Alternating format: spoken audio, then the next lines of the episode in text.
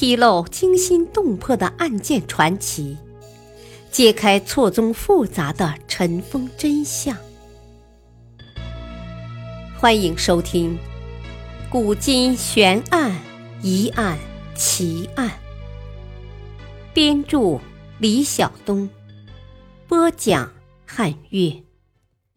第三章：帝王密室谜案。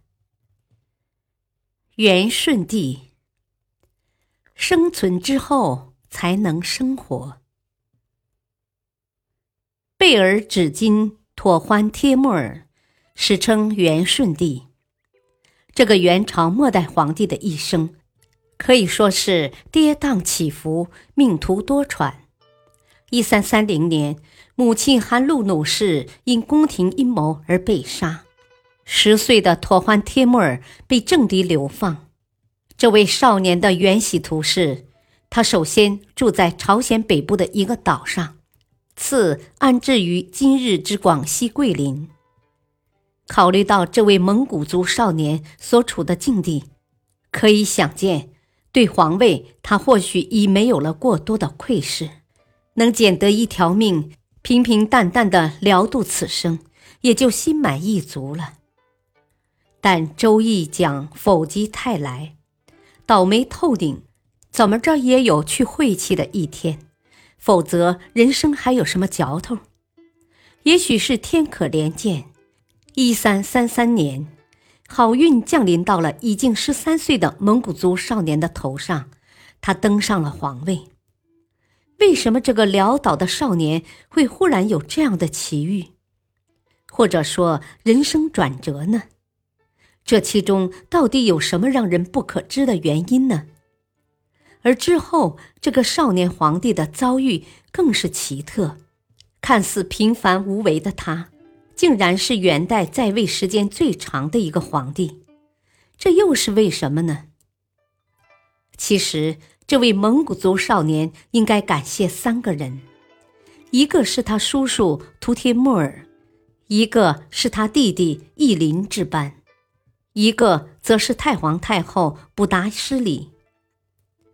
感谢前者，是因为在他临死之前，突然良心发现，觉得弑兄夺位愧对先人后辈，于是下诏决定将皇位传给兄长元明帝的儿子。感谢弟弟，是因为这个弟弟虽然登上了皇位，却无福消受这么重大的恩典。即位四十三天就死去了，这给妥欢帖木儿转变命运带来了一道曙光。实际上，最为重要的是太皇太后的对妥帖木儿遗诏的坚持。在旁人看来，他完全有权利不遵诏令，立自己的儿子为帝。一些权臣也力劝他这么做，比如燕铁木儿。燕铁木儿的发迹源于妥欢铁木儿的祖父，也就是元武宗海山，与在中亚西亚的窝阔台的孙子海都作战时期。他之所以力劝不达失礼立自己的儿子为帝，不过是因其孤儿寡母好控制。但最终不达失礼不为其所动，势立明宗之子。还颇具讽刺般的让燕铁木儿去迎还远在广西的妥欢帖木儿，这中间过程也颇为曲折。燕铁木儿唯恐新皇帝登基会清算自己，便拖延时间，致使皇位空缺达六个月之久。军国大事，一切皆听燕铁木儿，实际上已有皇帝之实。大概是老天开眼，燕铁木儿贪恋女色，终因荒淫过度而死。妥欢铁木儿这才即皇帝位。这位元朝的皇帝处境特殊，倒不全是因为他少年多奸，而是其在即位之后七年内，因被另一权臣伯颜所执，而不能自由行权。从一处虎穴又落入另一个狼窝，倒也够这个年轻人受的。或许正因如此特殊的处境，才养成他愿意将就妥协，擅长利用一个人物或一种机构去平衡另一人物或因素的生存技巧，也才能在夹着尾巴做人和抬着胸膛欢笑之间寻找最佳的支点。伯颜因执掌国政，嚣张跋扈，甚至不把妥欢帖木儿放在眼里。皇帝年少，权力不稳，需要伯颜这样的重臣来稳固自己的地位。所以有人说，皇权的本质是相互交换的物品。的确如是。伯颜以其个人喜好滥杀无辜，任人唯亲，将心腹安插于卫戍部位。成为自己的私兵，府库钱帛，听其出纳。一三四零年，伯颜想废掉妥欢帖木儿，另立新君。此时，伯颜之子托托与其不和，将事密告妥欢帖木儿。这位空悬龙椅七年之久的皇帝，才利用这一矛盾，发动宫廷政变，将伯颜流放远地。而伯颜于途中病死于今日的南昌市。这七年之中，妥欢帖木儿丝毫没有反抗的企图，恐怕不尽事实。为了寻找战胜的机会，就需要忍受长久的妥协。权力之争是如此，掌握实权后处理国事，他也依循这样的路线。他个人出于兴趣上的倾向，喜谈佛学。但照顾到汉人的心情，也时常出席佛尘的经言。元朝立国，以蒙古族人及色目人充重要职位，而他却任命一个贺姓汉人为御史大夫和左丞相。贺说：“祖制不许，不敢从命。”妥欢帖木儿就赐给他一个蒙古族姓，他的意思就是你不想干，也想干。这分明有些戏谑玩笑的成分，但妥欢帖木儿正是依靠这样在权贵之间理定最大的妥协，在百官两端达成最大的平衡，才能以一己之力坐稳皇位。